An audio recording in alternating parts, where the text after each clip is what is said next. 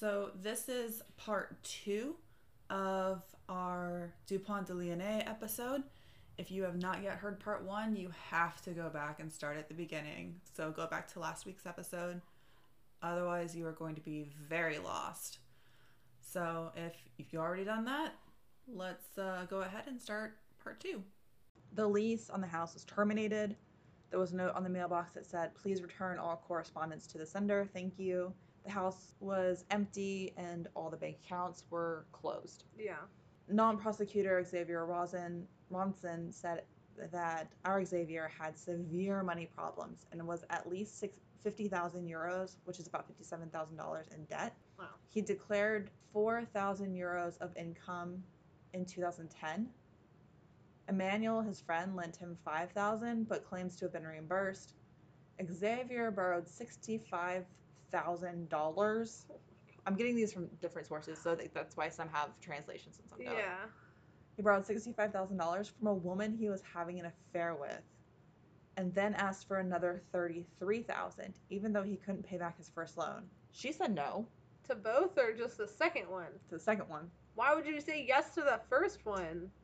She said no and demanded her first loan back. He then told her that he was three months behind on rent and taxes, and the state wanted money from him. So she dumped him. And at the beginning of 2011, began legal proceedings against him to retrieve her money, which led the bailiff to Xavier's house on April 8th. Because on April 8th, the guy showed up trying to collect the debt. Mm. Despite being noble, when his father died, he didn't leave any money.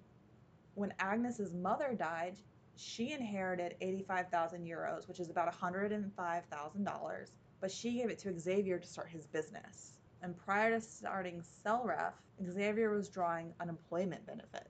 In 2010, they were close to living they were living close to the poverty line, but they still appeared affluent to friends and neighbors.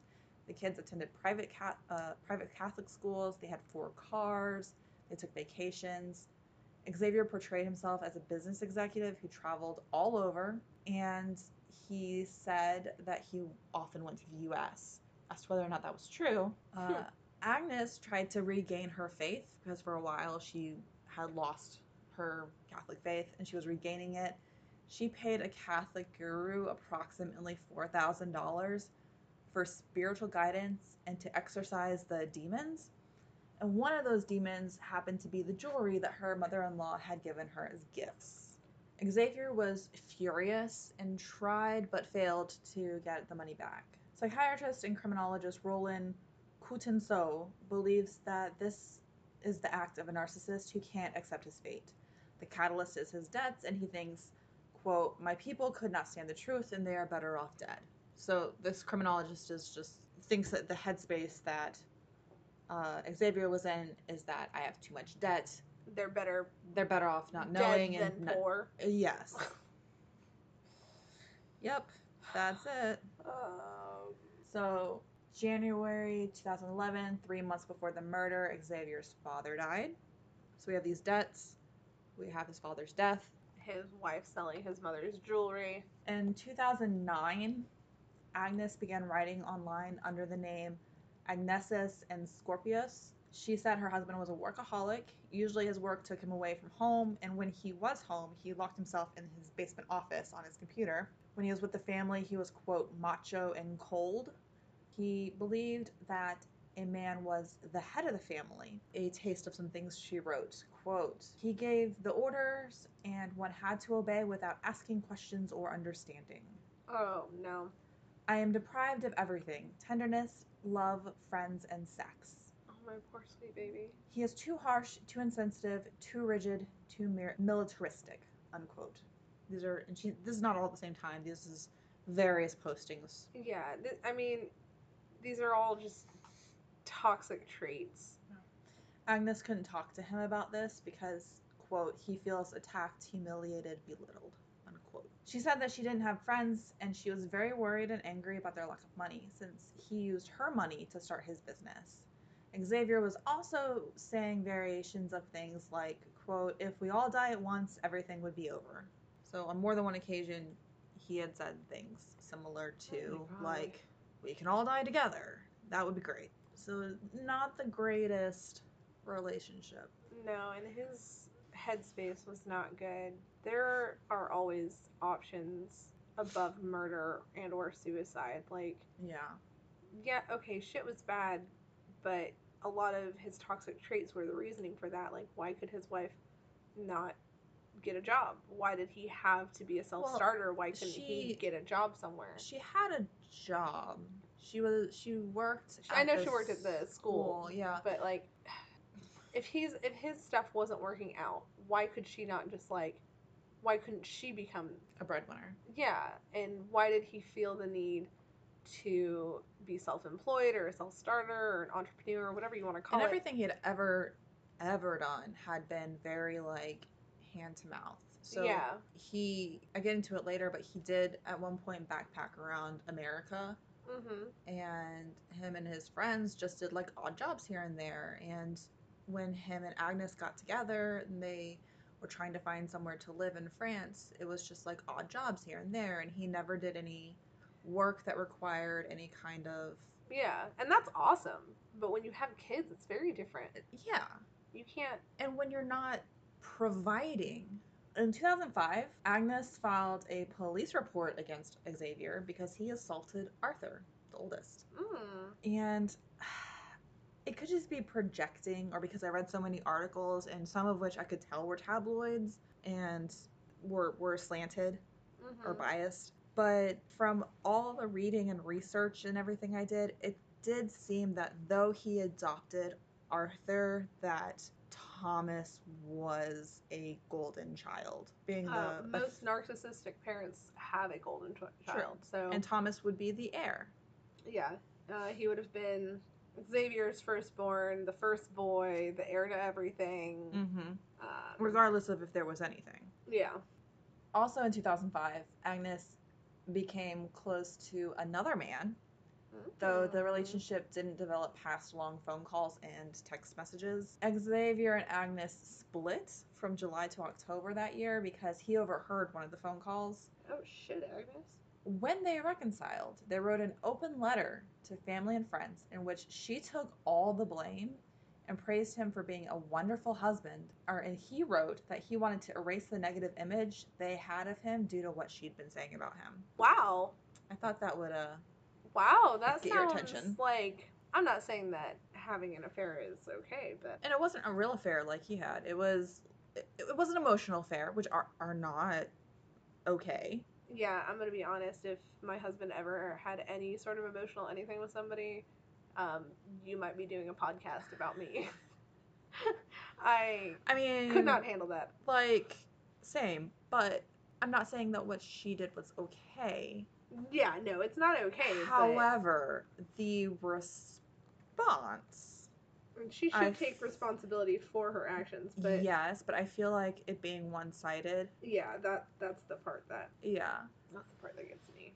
And this is all under like stuff the investigation is pulling up. Until 2010, Xavier was part of a fundamentalist Catholic website, and in April of that year, he started a discussion thread called Necessity of Sacrifices with the introduction that said, What does God need or want? Do we offer him the death of an animal, of a child, of a man, of his son?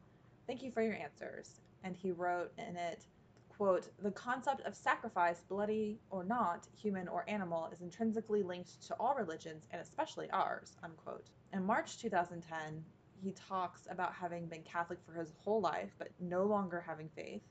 When he received pushback, he defended himself with a religious resume, is what I called it. Lists, quote, altar boy, member of the Catholic youth movement of France, daily prayers in the forms of dialogues with Christ, the Virgin, and my guardian angel, etc. I was even part of a group receiving private revelations directly from God, unquote. We always end up back with mental health. Xavier says that his mother wrote down messages entrusted to her by the Holy Virgin and Jesus Christ when he was a preteen. Like she received direct correspondence and she saw like statues of Mary crying. And hmm Yeah, mental illness.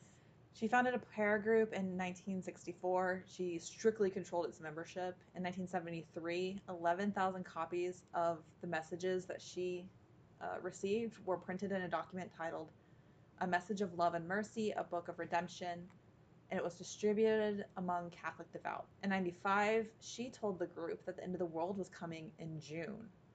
Xavier, Agnes, and the three oldest children joined her and her followers to await the apocalypse. Of course, it did not come. I mean, The re- religion is wild. The I'm- reason I include that is kind of of like a because I consider not including it because it's about his mother more than about him. But it it speaks to the environment he grew up in and the fact that as an adult his mother was like the world's ending and him and his wife and his kids were like cool let's go to your house and just like hang out. I felt it it kind of spoke to his not mental state necessarily, but certain beliefs. Like you know how like in cults, like people can be perfectly sane and be in a cult and believe like something completely banana bonkers. Yeah.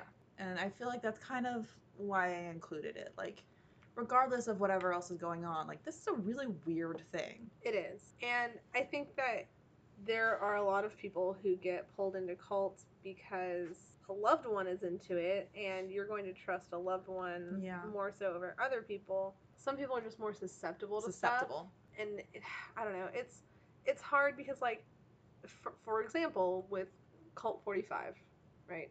And all the Trumpsters and everything like that. Mm. I think that it's very easy for people to get sucked into cults and um, widely spread misinformation because the more you hear something like I said earlier, the more you start to believe it, and that's all that's all that cults are doing Yeah. is repeating the same thing back to you, and it's an abusive relationship essentially where it's cyclical and they do the same things over and over. You know, they make themselves your only source of support. So if you try and leave, you don't have anywhere to go. They tell you, you know, if you do X, Y, and Z, everything will be easy. You know, just trust me with this or that or the other. And you know, it, it is easy. And just like in abusive relationships, you believe all that, and when you realize that something's wrong, you're in really deep, and it's harder to get out. Yeah. And I think that's that's what happens with a lot of cults. So besides all the religion stuff, Xavier had a mistress in Paris, and he fought with her. Like physically, or So they were all everything I read was was pretty vague about the mistress, with the exception of the fact that he borrowed money from her, and uh, tried to get more money, and she said no, Yeah. and then was like, also I'm going to sue you now. So bear in mind that the first two sentences of this section that I'm going to say might be referring to her, might be referring to the same person, or it might be referring to different people. but we translated it, so we're not entirely sure. Oh yeah, also that. Okay. but he did have a mistress in Paris, and he fought with her. I have a feeling it was more like arguments. Okay. Uh, he had renewed contact and was having an affair with a girlfriend from his teens and was borrowing money from her. I think those are referring to the same person, and that is the one who uh, eventually said no. Okay. And I'm sorry, I can't be more clear. They didn't give any names. It didn't give any names. It didn't give any like descriptive features. Yeah. it's hard to tell, but he also remade contact with a German ex-girlfriend named Claudia. So he was hitting up some uh, some ex-girlfriends. Just Yeah. like, hey, you up? Catching in those old flings. Um, the couple, however, hid their marriage troubles from the public. Neighbors said that they were always holding hands. Michelle, his friend, Michelle is a boy, not a girl. Michelle, his friend, also described Xavier as loving. He says, quote, they had harmony, they kissed, spoke nicely. He was a very caring man, very close to his children. He was a happy family, unquote. And that could be a mistranslation Yeah. to be fair. So there was this real juxtaposition between the two. Four dollar word. Yeah. Shopkeepers said that nothing in their behavior made it seem like there was a problem financially. The children's friends say that the kids were happy. One of Agnes's friends said that she'd been pleased with the idea of having become an aristocrat by marrying Xavier. Xavier fancied himself a philosopher. This is, again, all stuff they dug up. He fancied himself a philosopher and he wrote to a family member quote out of 100 people 10 are homosexual 20 frigid 30 sexually obsessed and so on while about 10 are well balanced we cannot therefore say that being well balanced is the norm quite the contrary I'm sorry. What? basically he's being like being well balanced is un- unusual of course then he also lumps like homosexual people Yeah. and frigid people and Uh huh. sexually obsessed people into being Yeah. not that- well balanced. Yeah, that was uh that was where my my concern was. Although speaking as a homosexual, I am not well balanced. I am unbalanced. Yes, but the point he is making though is like, oh, I'm a normal person. I am. Yeah, I'm not Or- weird. Normal is weird. Yes, normal is weird, and it, it was just a very weird thing to say. Is he's like, I'm a philosopher. I'm I am so smart. He The said, smartest. actually, he said in an email to his sister, "quote My IQ is higher than 150, which means like those of 0.1 percent of the human race, which is stupid as a whole, and yours should be too." Unquote. I know that grammatically that's very weird, but it's probably a weird translation. That's not even where my hang up is. My hang up is if you have to tell me you're smart, you're not smart. Mm-hmm. The king doesn't have to say he's the king. Yeah. Yeah. You you don't you don't have to tell me. Yeah, and he's, he's and he's talking to his sister. He's like, "You and me, we're smart. Where the the population is stupid." And it's just, Another thing that we've seen from serial killers where they think that they're so smart that everybody else is so stupid. mm-hmm. He took great pride in his noble heritage and had quote a superiority complex. I belong. No. I belong to a group of people who are intelligent, determined, balanced, and in good moral and physical health. Such people are rare compared to the masses. Unquote. I'm sorry. Which is balanced and unbalanced now? I know. Okay. I knew that would get you. Okay. Okay. okay. uh, yeah. I hate him. However, however, in an email to his mistress, he wrote, quote, I can no longer sleep, and every night I have the most morbid ideas to set light to the house after having fed everyone sleeping pills, then to drive straight into a truck so that Agnes can get the 600,000 euros of life insurance money, which is about $785,000. Yeah, but if you light the house on fire with everybody in it, she's gonna die. Also, if you light the house on fire, all the neighbors are going to get in trouble too because your house is attached. Yo, that's right. Not the point though, but he's like, oh yes, I am determined. I'm moral physical health. I'm going to kill myself and my family and light everything on fire. yeah, you're definitely well balanced, my dude. But with Me and you both. what you pointed out though, with um, I'm going to kill everyone so that she can get the money. Some some uh, of the investigators also pointed out like that's dumb. yeah, that's super dumb. Nobody. First of all, I would not trade my children's lives for any amount of money. No, Nothing could. Nothing could fix that no. for me. Yeah, no. He he obviously needed some help. the this next one is interesting because it's one of the most bizarre parts of this story and interesting parts of the story but i only have two sentences written down for it because i couldn't find any more information on it Okay. There were no traces of blood or evidence in the house that tied Xavier to the crimes. He had stayed in the house for a full week after the murders. There was not a scrap of evidence. There was no blood in the house. There was no fingerprints in the house. There was no There were no fingerprints in the house. there was no fingerprints. There was no hair. There was no blood. There- I'm sorry. There was no nothing. nothing. There was nothing. they lived in, the in, this house. His his DNA would have been normal to be at the house. Well, house. to clarify, some of this I'm working off of remembering the episode. So this sentence specifically comes from one of my sources that will be listed in our newsletter. I don't remember which one because there's a bunch of them. Now, remembering the Unsolved Mysteries episode, they specifically say that there was nothing in the house. That being said, they might mean that there was nothing out of the ordinary in the house. There might have been like their fingerprints Nothing or whatever. damning. Yes. No damning. Evidence. There was no blood in the house. Okay, so There was no Let's- struggly things in the house. for a minute, he planned this, right? Mhm. So what if, in all of his his murderous planning, he laid plastic down Mm-hmm. on the bed? That's beds, a theory.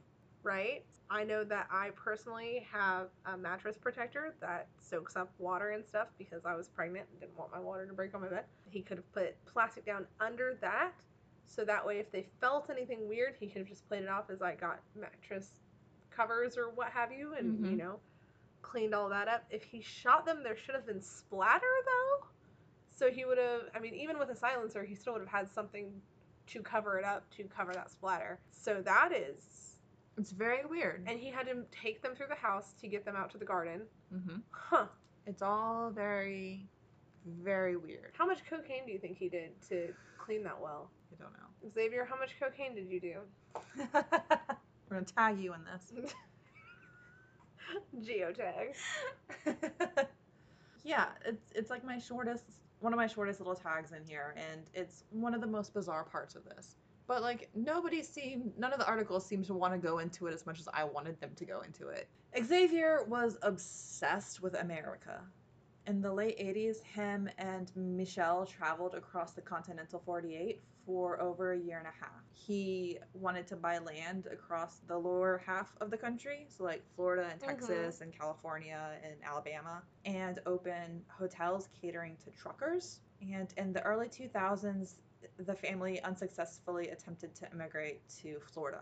I also couldn't find anything further on that. So I don't know if that had to do with that company that was listed as being in Florida or what. It just said that they tried to come to Florida, they moved back. They couldn't do it. Well, Again, no one was as interested in that part as I am. yeah, in their defense, though, Florida sucks. Yeah, we have DeSantis. Oh my god. And Matt Gaetz. Fucking Matt Gaetz. God damn it, you got me on fucking Matt Gaetz again. Fuck you, Matt Gaetz. You fucking piece of shit. God, he is the worst. Somebody was like, I can't wait for DeSantis or Matt Gaetz to run for president. And I was like, fuck that. Why? Why would you want them? Why, would you want, them? In March 2011, when Xavier bought ammunition and the silencer, he did also buy cleaning material and the quicklime. Of course. And then police began to search for a body around Roque, Roquebrune-sur-Argens in the event that Xavier committed suicide. Around this place, they, they actually called in the army and used helicopters to search the forest, and they used military spelunkers to go into the caves and the abandoned lead mines to try to find him. But no body was ever found. I honestly think that he accidentally died somewhere. Like, I don't think he killed himself. I think that he was like, I'm gonna survive in the forest. And then, like, fell down a hill. Fell down a hill, twisted his ankle, got eaten by a bear. Yeah, while he was alive. Hopefully. Are there bears in France? I don't know. That's a really good question. That's a, a bunch of the evidence. So now we get to the fun part of the conspiracies. So even though Christine, Xavier's sister, originally doubted the authenticity of the April 11th letter, even though she was maintaining her brother's innocence, she began telling the media in March 2012 that, quote, the family left for the United States because their safety was threatened in France. The bodies found under the patio can't be those of Agnes and the children, unquote Okay. in July 2010. So this is before all this went down, Mm-hmm. almost a year before. Okay. Xavier had emailed some friends and had said something about an accident and said, quote, I hope that even after a police investigation, my parents, brothers, and sisters will never be led to believe that I intentionally caused these accidents, even if the evidence is strong, end quote. Which is a really weird thing to say. Sure, bud. Like, so that leads us to believe that he might have been planning this for a whole last year. That's um. I just feel like uh, I don't know. That's that's terrifying to think of. I appreciate the lawyer though because according to him, quote, we don't even know when the victims were killed. In reality, nothing is certain in this affair other than the fact that some bodies were found. Investigations were carried out, but all that they have allowed us to ascertain is that the bodies shared the same DNA. No analysis has compared this common DNA with that of Agnes. Furthermore, my client confirms that the body's heights and weights do not correspond to the known dimensions of the family members. I don't know who killed this family, Nothing about their lives would lead me to believe that anyone would have it in for them to this extent. This is the conclusion of my clients. Since no one could have killed them, the fact is that they are not dead. I feel like I just had a stroke. so you're gonna tell me you found? I'm sorry. You found five bodies, the same genders as the family, and roughly the same dimensions, which is, I'm sure, a, a Not like he had put lime on the bodies or that they've been decomposing for three weeks. Yeah, I just um I don't understand why you would why this is the step that you would take. Why, as the family lawyer, would you insist that the family is not dead? This is this is Xavier's family lawyer. So this is his sister, Okay, and they're trying to Okay. be like Xavier didn't do this. okay. Well, that makes horrible sense, but it does make sense. no one could have killed them, so they are not dead. That's not how that works. because literally anybody could have killed them, and the most prolific serial killers go on for so long because they go after strangers versus like murderers that kill somebody they know out of anger or passion or frustration. I don't feel like nobody could ever murder me. I feel like very many people could murder me at any point in time, and it's I terrifying. Physically, I could kill you. You could physically, I could not. Physic now emotionally. Okay, so Christine provides photos of where the bodies were discovered and says the space is just under four feet high. The perpetrator would have been working on their hands and knees without long tools like the shovel and hoe purchased by Xavier before the murders. She also mentions that no displaced earth was found in the garden, so the perpetrator would have had to move all of this earth by hand and left absolutely no trace of it. Christine says that Xavier had neck and back problems and wouldn't have physically been able to get under the porch. Emmanuel, his friend, does agree with this. Due to the low headroom, the perpetrator would have likely banged their head and rubbed their hair on the ceiling, but no skin cells, blood, or DNA were found. Okay, so you're telling me that the main suspect for this is a three foot tall person with dwarfism and a backhoe and immaculate cleaning skills? Apparently. Like, this man had an entire, at least, week in the home. Mm-hmm. He had time to do so much stuff. And if Mhm. you're telling me that there's no evidence in the house, then why would it not also be possible that he would have gotten rid of any evidence outside of the house? Mm-hmm. He he was moving a bunch of bags. Constantly. They said that they saw him Yeah. do a bunch of bags. That's why I like talking this out with you because when I was doing the research for this, I was so like focused on every minute detail as I was like putting all my notes together that like you know, I'm missing the forest for the trees. Yeah. Now I'm talking it out with you and I'm like, oh yeah, all these bags. He was there for a week by himself. That's I where wanna this know- stuff went. I think the weirdest part for me of all of his behaviors that he did is going to get Arthur's stuff from school. I think that was the weirdest choice. Mm-hmm. Almost like he was trying to delete them entirely from reality. Yeah. um like every everything else you know like he he quit for his wife or you know, Or maybe the, to- the letter quit for his wife Well, or to put off questions. So like he went and got the stuff and was like, oh yeah, he said what we do for our kids. So maybe he was also like, oh, he's you know coming home. And it was right yeah, before I the Easter. so It was right before the Easter break. Christine also says that Agnes confided to friends that her family was the subject of serious threats. Now, how Christine knows this, I don't. But I do appreciate the prosecutor, Xavier Watson's response. He says, quote, I understand the pain and the dismay of the mother and the sister. I also admit that these five murders can cause a denial of reality. The unsigned letter from April 15th, supposedly from Xavier, covers four pages of paper and is written in an, in an informal, sometimes humorous style. It was released in the press on May 5th, and it's really weird. At the beginning, he fully explains and goes into detail about how and why the family is going into witness protection, which is not a thing that you're supposed to do. Through the letter, he's also like, oh, be sure to tell all these people about us going into witness protection, but tell the younger folks not to tell, uh, not to say anything about it on the internet, but also be sure to tell the internet we went to Australia.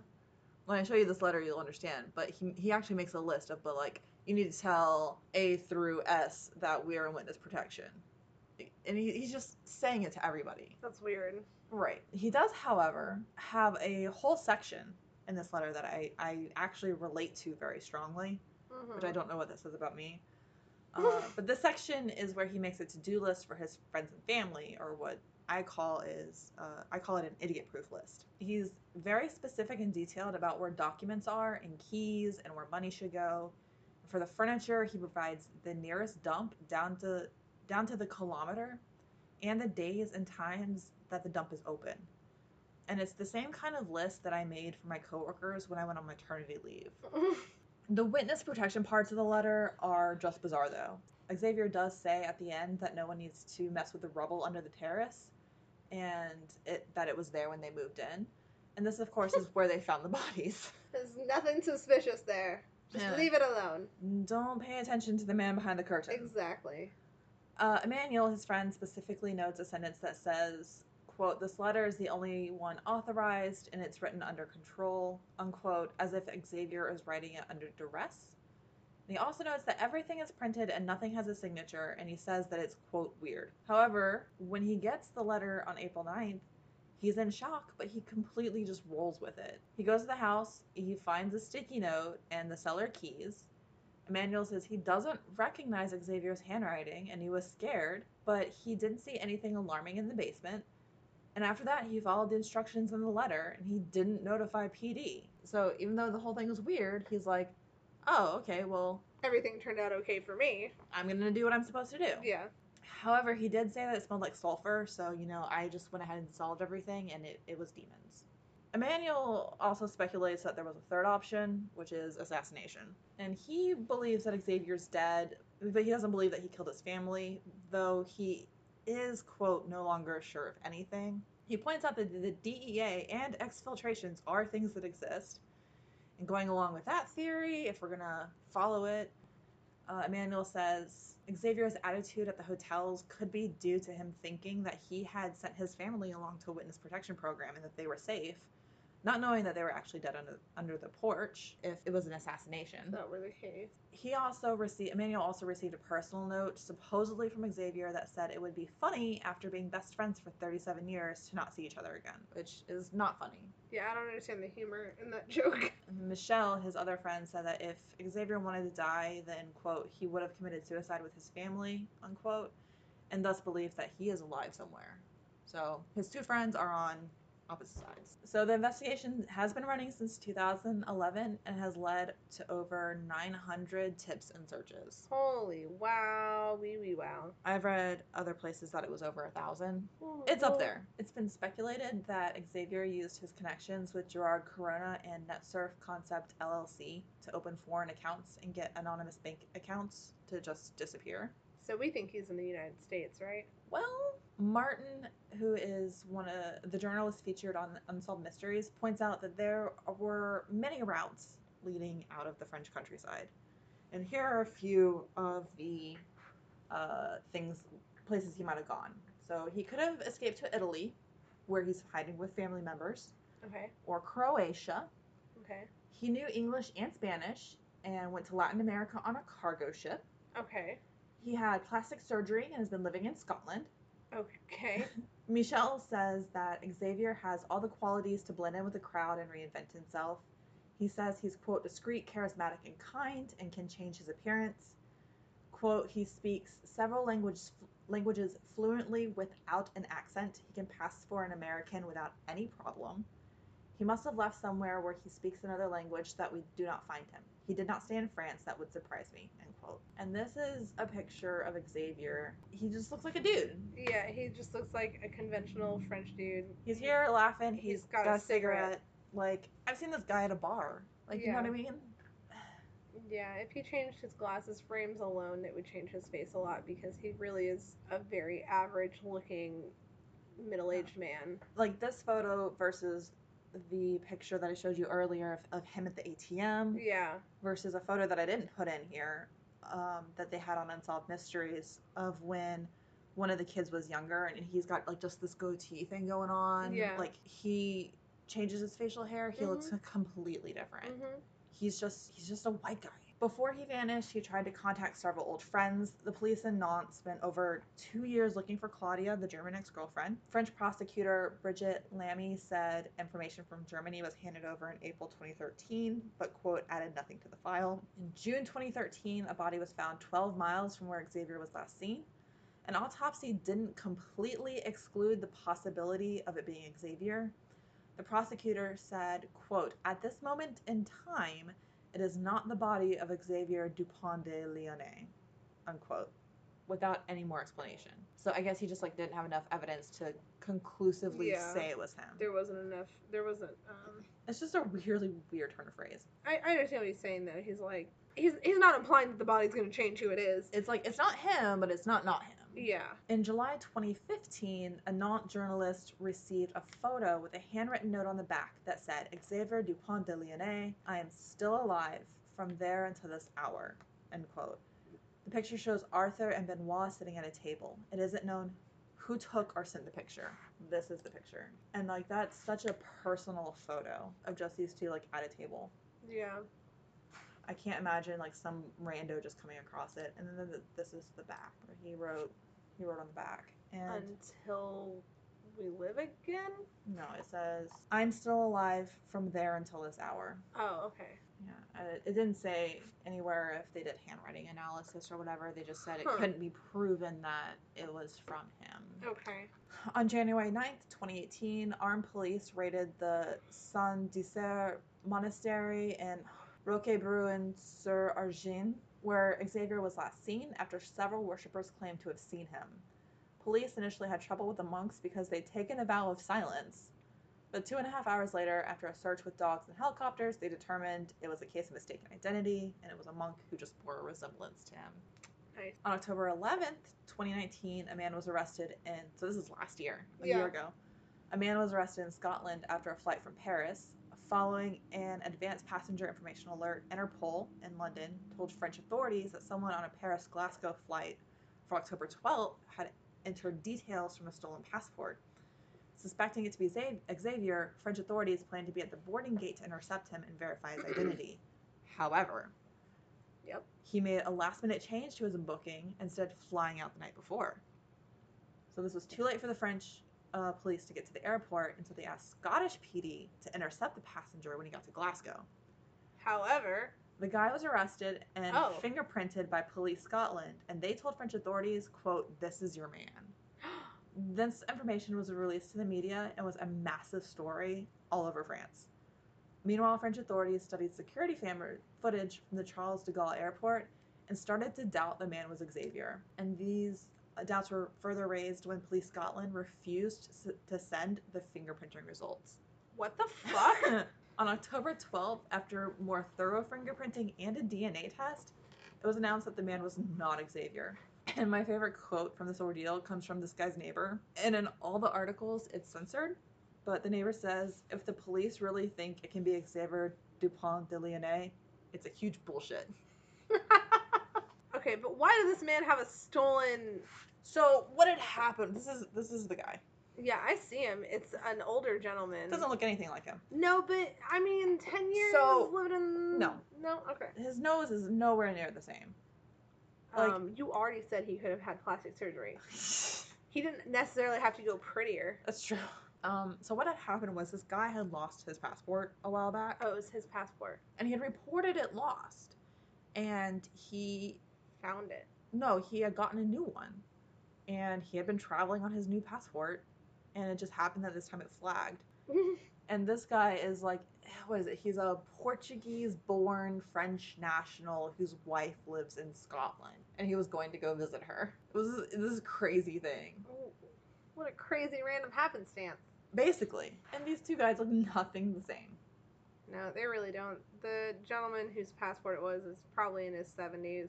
Yeah. So, um, at least five documentaries and special reports exploring this case have been aired on French television. French broadcaster TF1 produced a drama series inspired by these events. The storyline's fictional, but it's based on the case mixed with that of John List. In 2020, Netflix rebooted Unsolved Mysteries, and this case was featured in episode 3, House of Terror. I'm pretty sure it was episode 129 of the podcast Case File where I first learned about this bizarre nonsense, but I'm not 100% sure. Mm-hmm.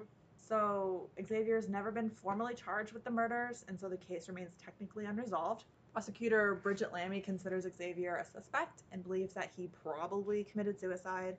If his body is found and there's no other suspect, the investigation will be closed by default. Xavier is a nondescript white man. He's got no strong features, he's average height, he's physically normal, he stays unnoticed, and he doesn't draw attention. The April 11th letter. Hi everyone. Huge surprise! We have to leave urgently for the US due to a very particular set of circumstances that we will explain below. You're receiving this letter by conventional post because for the next few years we can't communicate any other way. No emails, no texts, no phone calls, for safety reasons. When you read this letter, we will no longer be in France and won't be able to return for an as yet undetermined period of time, a few years. You must be wondering what's going on. Here's the story, at least as much as we're allowed to tell you. This letter is the only correspondence we were allowed to write, which might be good news for some of you, and it has been checked before being sent to you. When we started our company in Miami in 2003, we were put in contact through the person who helped us start the company with the DEA, Drug Enforcement Administration, a sort of American drug squad with agents on the ground in several countries, who were looking for a French national to infiltrate the French nightclub scene to obtain information about drug trafficking and money laundering networks without drawing attention to themselves. Through the Route des Commerciaux, I found myself in a different city every evening. That's his. That's his um Mhm. thing that he was doing. Mhm. I found myself in a different city every evening with a legitimate reason to make contact with nightclub lo- bleh, nightclub bosses to invite them to be listed in the leisure section of the RDC. So I, Xavier, was the ideal candidate.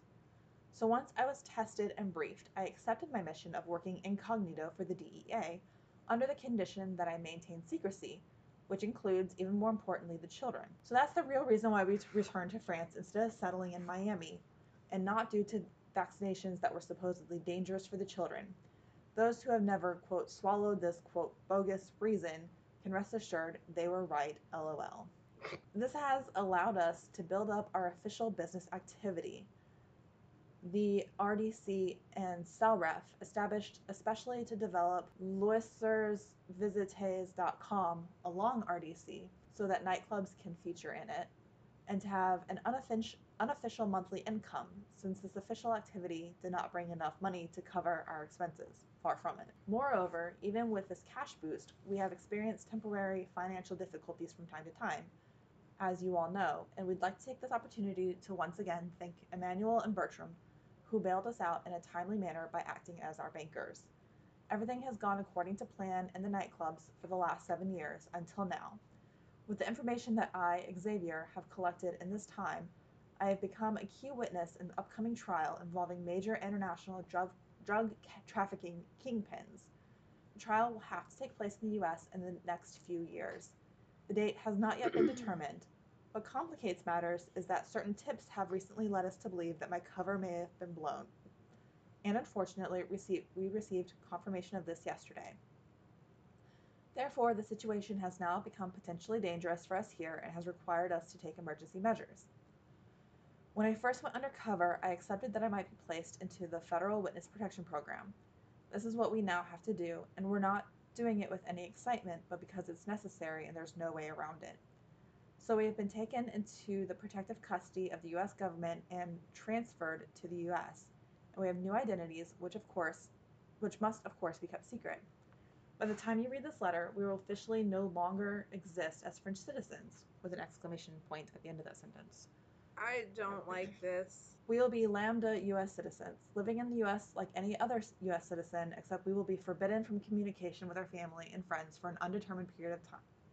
Period of time, at least until the trial is over.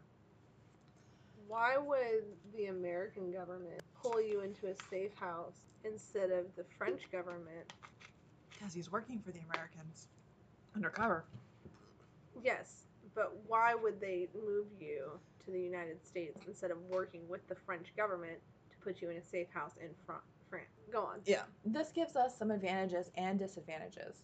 Advantages absolute safety, no reprisals to fear. The US government is taking care of us financially. Living in the US, we can't tell you where, but the weather is warm most of the time and the music is good. Disadvantages sudden rush departure and total secrecy without being able to put our affairs in order.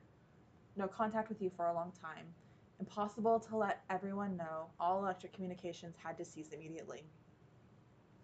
The hardest thing there is some tension with the children who couldn't tell their friends and are forbidden from using Facebook and other online networks. But it's okay, really, they understand. We had to give up the dogs. Luckily, someone took both of them, so they won't be separated. Oh my god. Oh. Go on.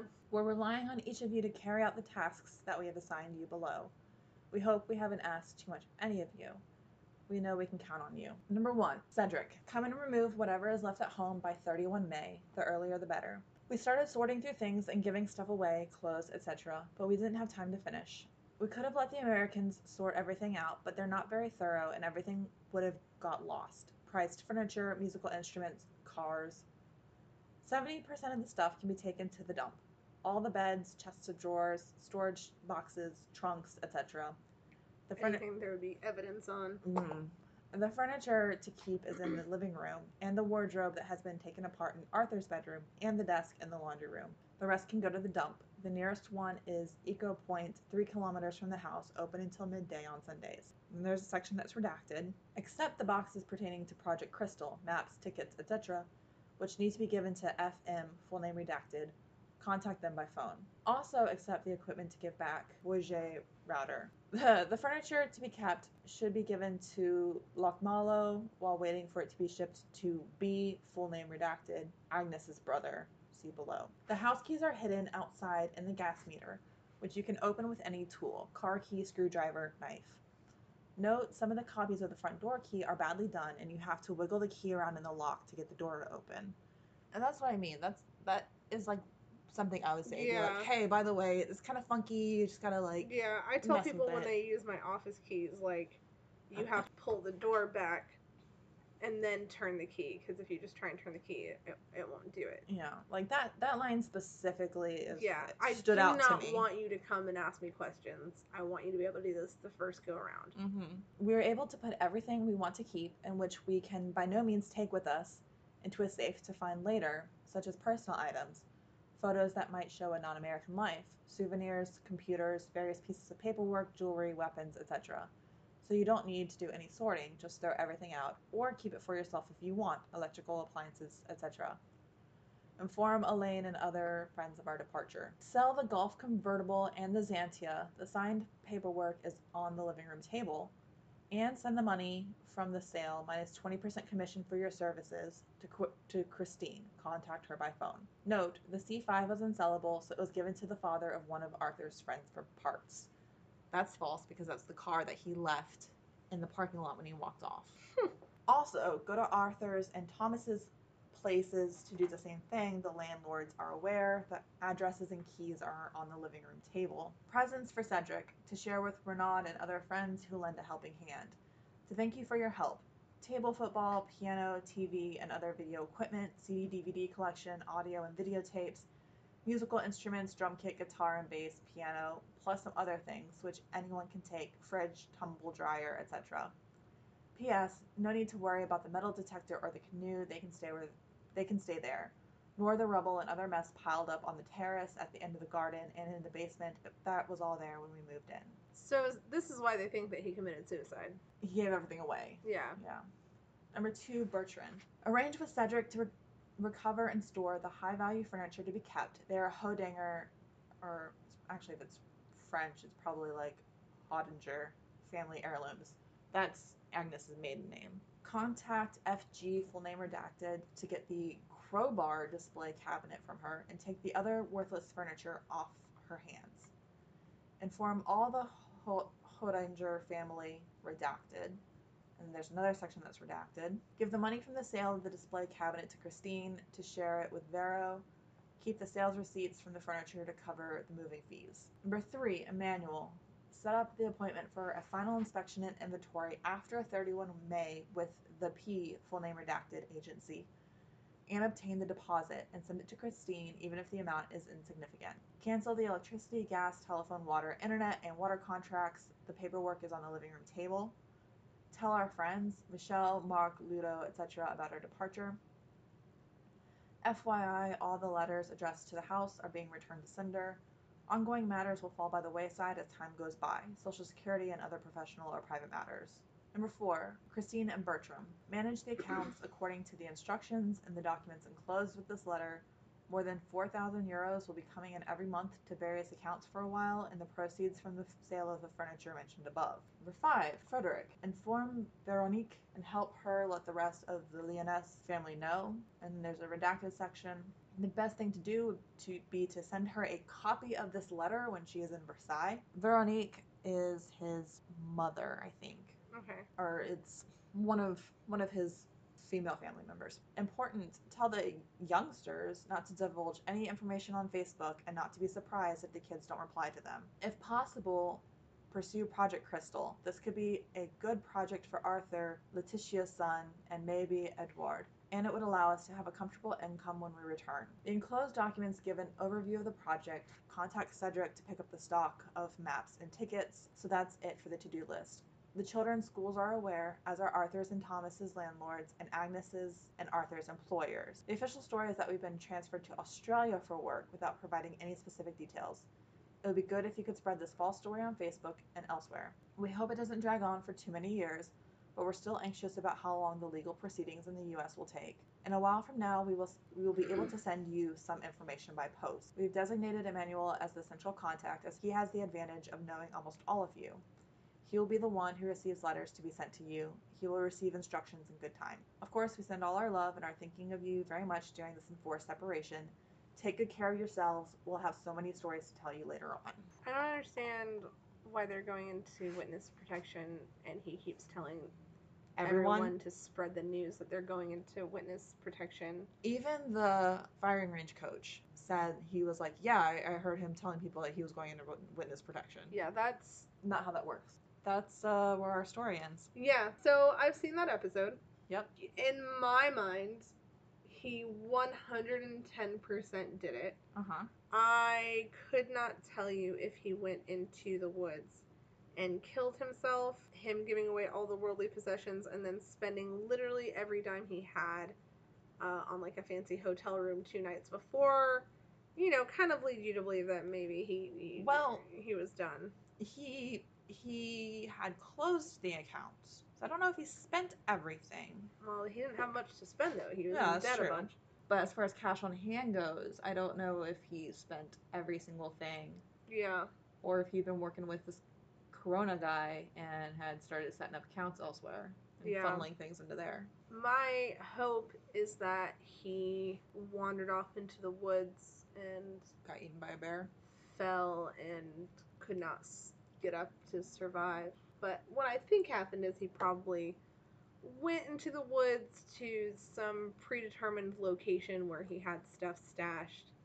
And by the time all this had happened, they weren't even looking for him and probably just walked on out. Yeah. Got in a car with somebody and just left, or maybe had another car somewhere that he had bought. Especially since he had borrowed money recently, he could have got a Mhm. little beater with cash not Yeah. registered it yet, um, and just drove off and abandoned a car in another country, and then And it's like they said, like from where he was, there's quite a few places that he could go to. yeah, I mean, he was down there close to the coast. Yeah. which opens up a bunch of other you know ports. yeah. And if he had been planning weird stuff like this for a while, and like he's A in year, July, almost. yeah. yeah, he was like, yeah, there's a weird accident. It totally wasn't me. yeah, Um, he might have been siphoning away things and getting like fake passports and, Yeah. and putting affairs in order in order in order to. I mean, he borrowed escape. sixty-five thousand from that lady. hmm That's a good chunk of money. Oh yeah. he could have made sure all sorts of stuff was handled. So, so this is still an open investigation. It is. If you have any tips or anything of that sort, you can contact the FBI, which is one eight hundred call FBI. Yeah. One eight hundred call FBI. That's a good place. Nowhere actually said where to call, but I imagine the FBI would be a good place to start. if you're in America. Yeah. This is our first open open case. Well, technically, Israel Keys is still open. Well, is it though? Technically. Piece of shit. You said we needed more open cases, and so I decided to Babe Ruth it right on out of here. We're so alike in so many ways, but not in that way. I'm like, save it. Save it for the end. Do a good job. Make sure everything's perfect. And you're like, I need to show him right the fuck now. I'm so excited about this. Let me share with you. He definitely had some mental needs. I think that there was definitely something wrong with him. Um, not just because of his behavior after killing his family, but because of his behavior described by Agnes. And those are really toxic and abusive traits. Yeah. And narcissistic and you know, I think a lot of that is very telling of the kind of person that he could have been. And it's very unfortunate that he murdered his whole family. And I think that, I don't know, I just feel bad for those kids. Like, all, all I can see now is just that picture of them on the couch, like arms over each other, just very happy and like yeah. loving to be with their family. And I just think, you know, how could how could you ever think that being dead is better for your family than Being together like that. yeah. Yeah. There's always another way. There's always a better way and I know that it's hard to see that sometimes, but I think that it's just really sad that he wasn't able to see that and if he had been then, you know, his kids would be alive and his wife would be alive and he would not be, I don't know, dead or on the run. Well, thanks for tuning in to another episode of Murder Moms. And be sure to like and subscribe. please share. We are available on iTunes and Spotify and a bunch of other ones. Basically, wherever you get your podcast. My- yes. I use Podcast Addict, and that catches it. Follow us on Facebook and Instagram and Twitter. Yeah. Also, subscribe to our newsletter. Uh, Yes. the link for that is on our Facebook. And that's where you're going to get my sources, and you're going to be able to see all the pictures that we use. And any corrections that we get are going to be in there. Links to our merch. Join our Patreon. Uh, you can give us some support there, and you obviously there are different tiers, and you get different benefits from it. Anywhere from discounts or free stickers and merch to hearing our bloopers and our just rants um, while we're recording that I end up editing out. But yeah, uh, we will see you in two weeks, and it will be my turn. Are you going to tell me? Hell no. I'm Janessa, and that's Maggie, and this is Murder Moms.